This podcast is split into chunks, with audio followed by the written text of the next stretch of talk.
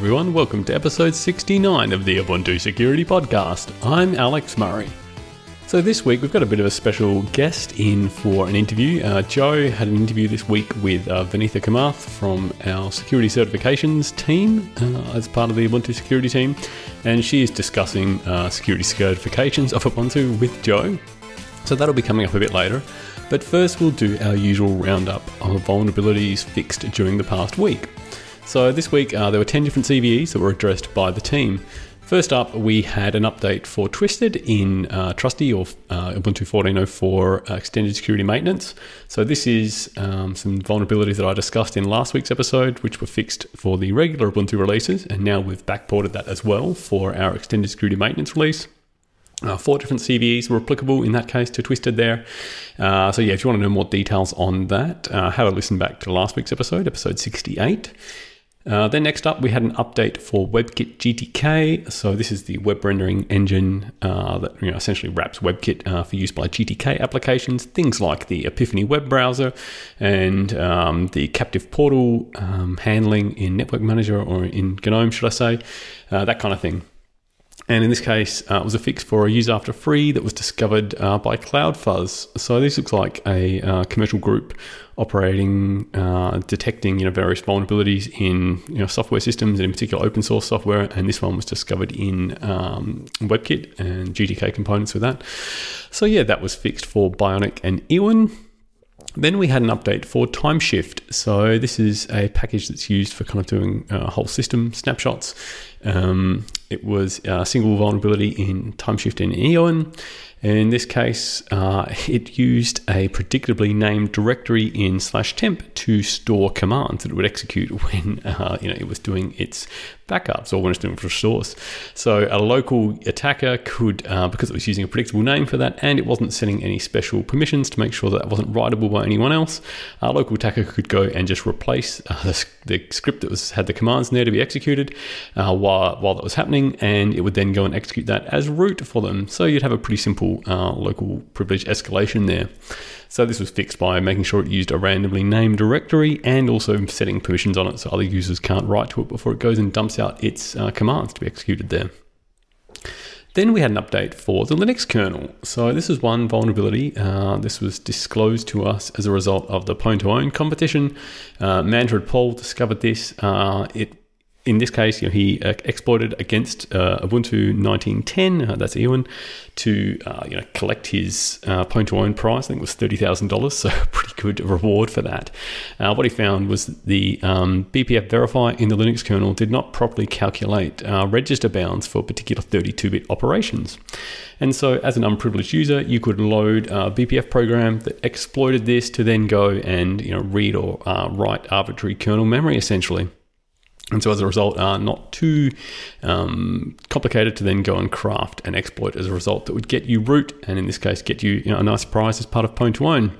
So, yeah, we fixed that in uh, the kernel in Eoan, and that's also the hardware enablement kernel in Bionic. That's 1804 long term support.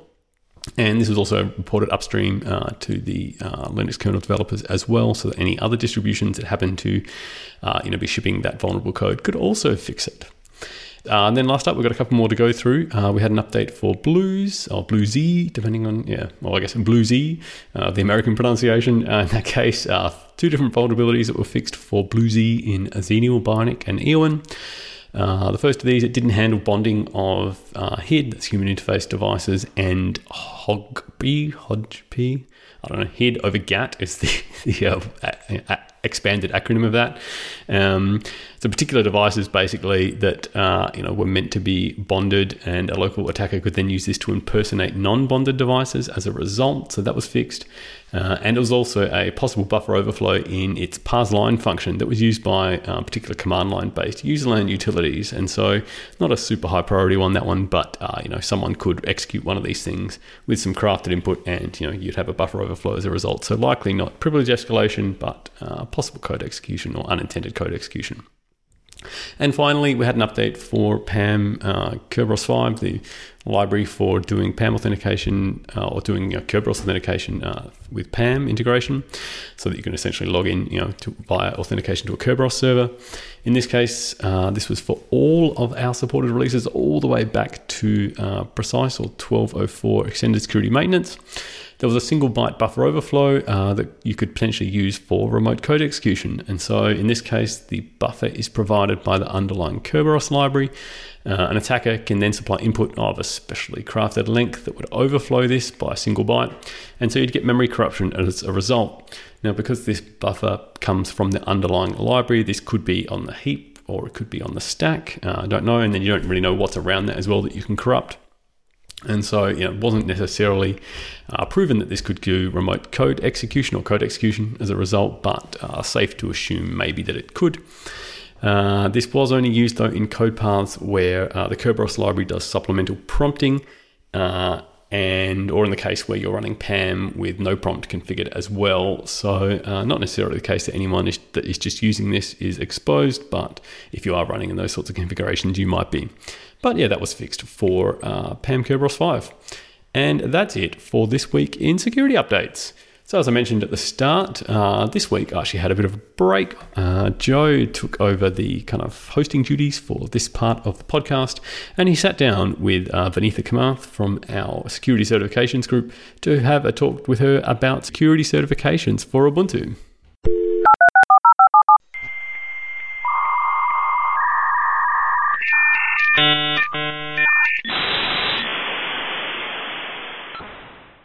Everybody. Welcome to this week's Ubuntu Security Podcast with a special guest. Um, this week, we've got Vinitha Kamath, who is the Security Certifications Manager within the security group here at Canonical. Hi, Joe. Hi, everyone out there. Uh, thanks for inviting me, Joe, to this podcast. Cool. Um, let me ask you something before we go in, because every week I bug Alex and ask him what he's reading. I wonder if he's finally finished REAMD. But what are you reading right now?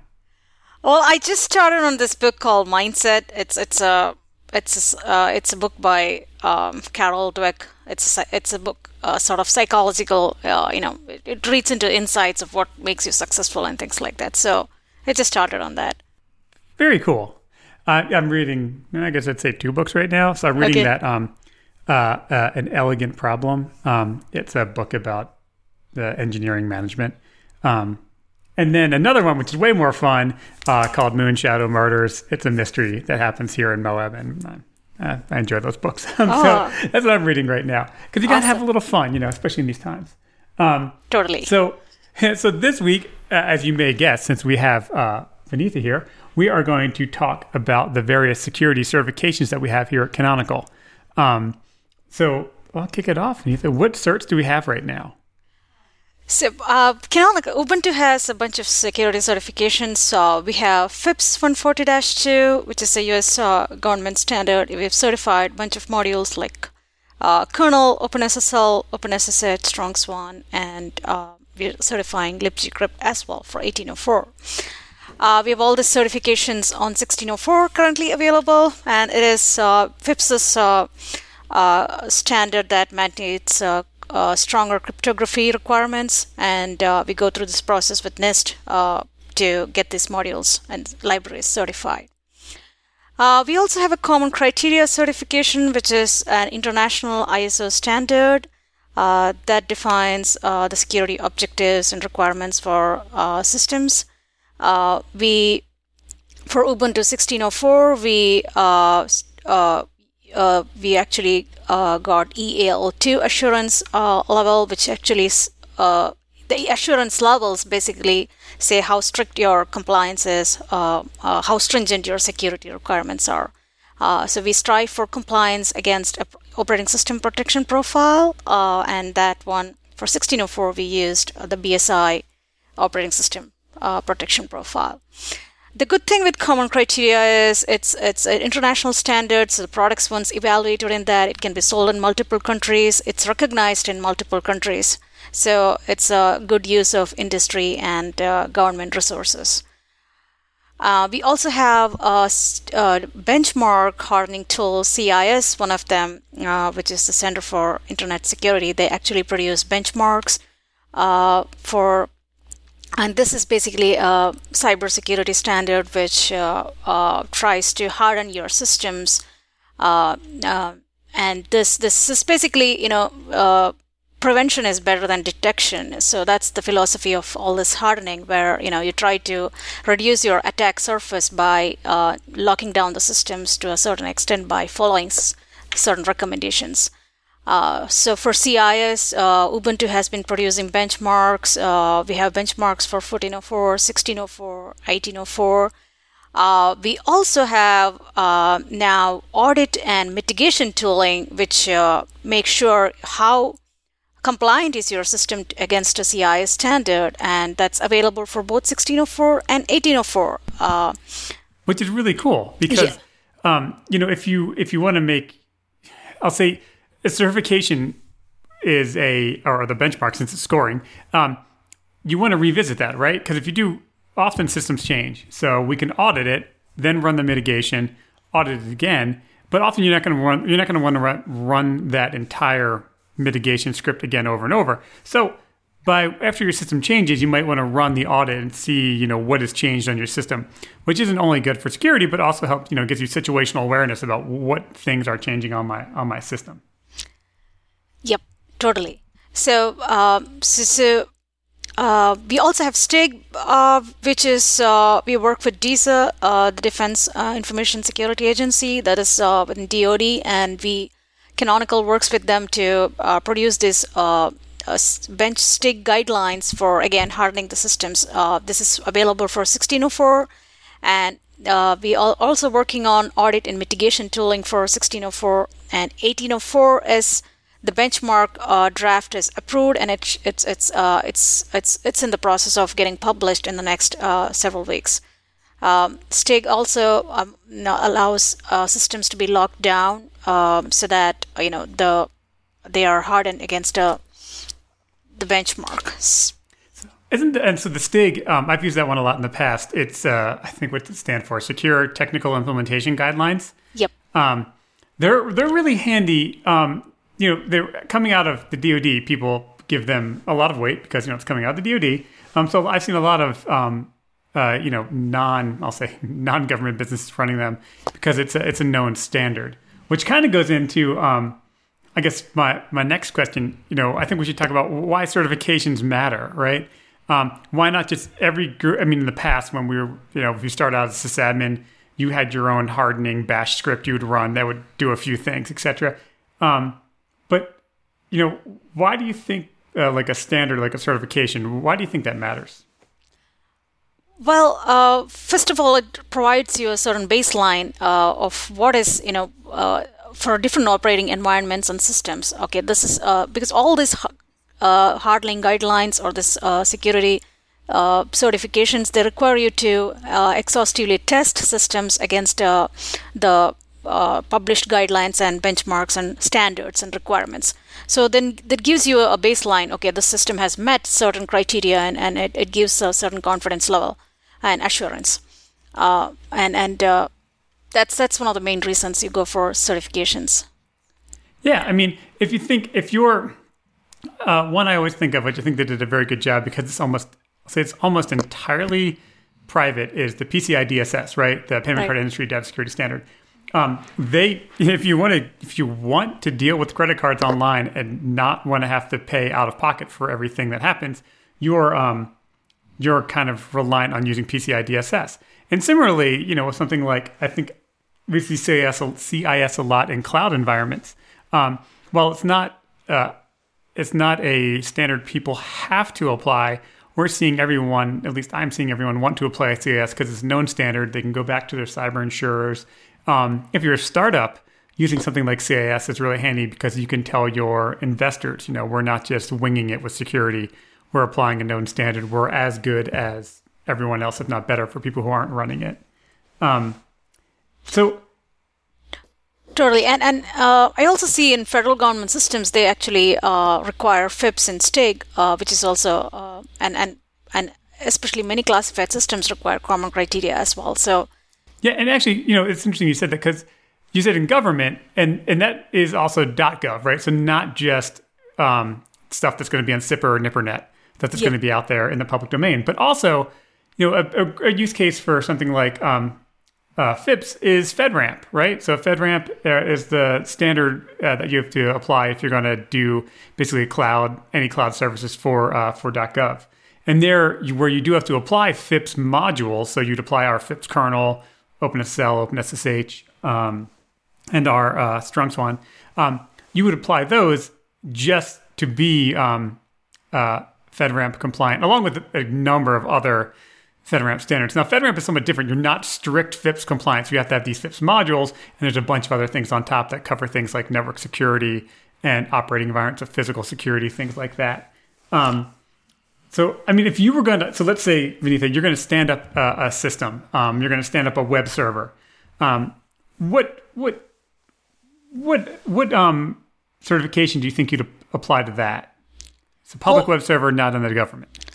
Uh, well, for data encryption requirements and all that, I think you would definitely have to use FIPS on that. Uh, you would also use a CIS standard so that, you know, that's a cybersecurity standard I would recommend applying on a server that actually communicates outside. That would be two practical uh, standards I would go for.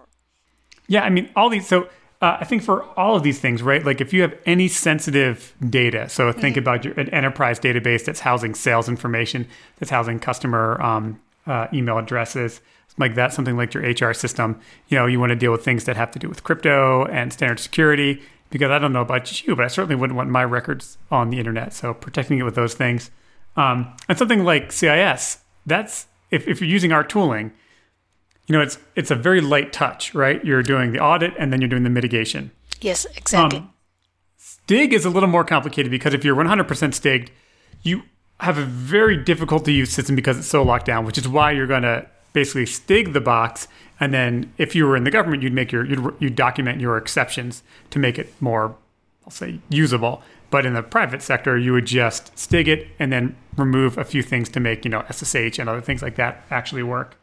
Um, you know, and right now, since we've seen a bunch of people switching to work from home, um, I would think that a bunch of these standards should be applied to at least your your VPN accessible environment. Um, you know, we have people who are not. We have people who are now, I'll say, quickly ramping up their VPN uh, uh, their VPN capacity because you know in, in the past their environment might have had access for a few people like their developer developers or their sysadmins to do break fix after hours but now it's the whole company. So they spun up these systems. Now more things are exposed to home computers. You know, applying these standards would go a long way to securing your environment because security is more than just the perimeter; it's also inside the corporation. Because when you've got someone who you know was doing credential stuffing or um, brute force password attack and is now in your network, um, that's a, that's something you want to protect against as well. So these things can all apply there. Um, Totally. And and one additional thing that I wanted to mention on FIPS was uh, Canonical offers two different uh, products on FIPS. Uh, we have uh, so uh, FIPS is sort of uh, uh, a certification that's uh, you know that's tied to a certain binary when it's certified. So, but we, as an inherent nature of software, we get constant stream of CVEs. Uh, so we have some customers and uh, uh, folks who are interested in getting the CVE updates who really not require strict FIPS certification. So we make that those uh, FIPS packages which are certified. We apply our CVE updates. We make them available to uh, which are called uh, you know you can say uh, available to people who are interested in CVE fixes. So we have that offering as well from Canonical. Cool. If you were gonna uh, it, so on any of your systems at home, just curious, do you apply any of the benchmarks? Uh, I I try to do a I, I try to run FIPS on one of my uh, personal laptops, but not not necessarily uh, all the other Stig or any of those stuff. I have a pile of NUCs that I do a bunch of different thing with things with. So I've got um, CIS running on the NUCs. Okay. Um, well, well, thank you so much, Vinitha, for taking the time to chat with us today. Hopefully, we'll have uh, have you back on, or more importantly, we'll convince you to somehow come back on the podcast in the future. Um, everybody, have a great week, and thanks for listening. And thanks very much, Joe and Vinitha, for doing that. I uh, really love listening to that. All right, uh, that's it for this week's episode. Thanks everyone for listening again, as usual. If you'd like to get in contact with us, you can reach us at security at ubuntu.com or you can uh, post to the security section on discourse.ubuntu.com or if you want to find us on Twitter, we are at ubuntu underscore sec. So yeah, thanks again, Vinitha, in particular, for your uh, participation in this week's episode. It really great to have you uh, on board and to uh, actually have a week break myself. but yeah, thanks everyone for listening as well. Uh, until next week, remember, keep calm because we've got you back, and I'll speak to you soon. All right, bye.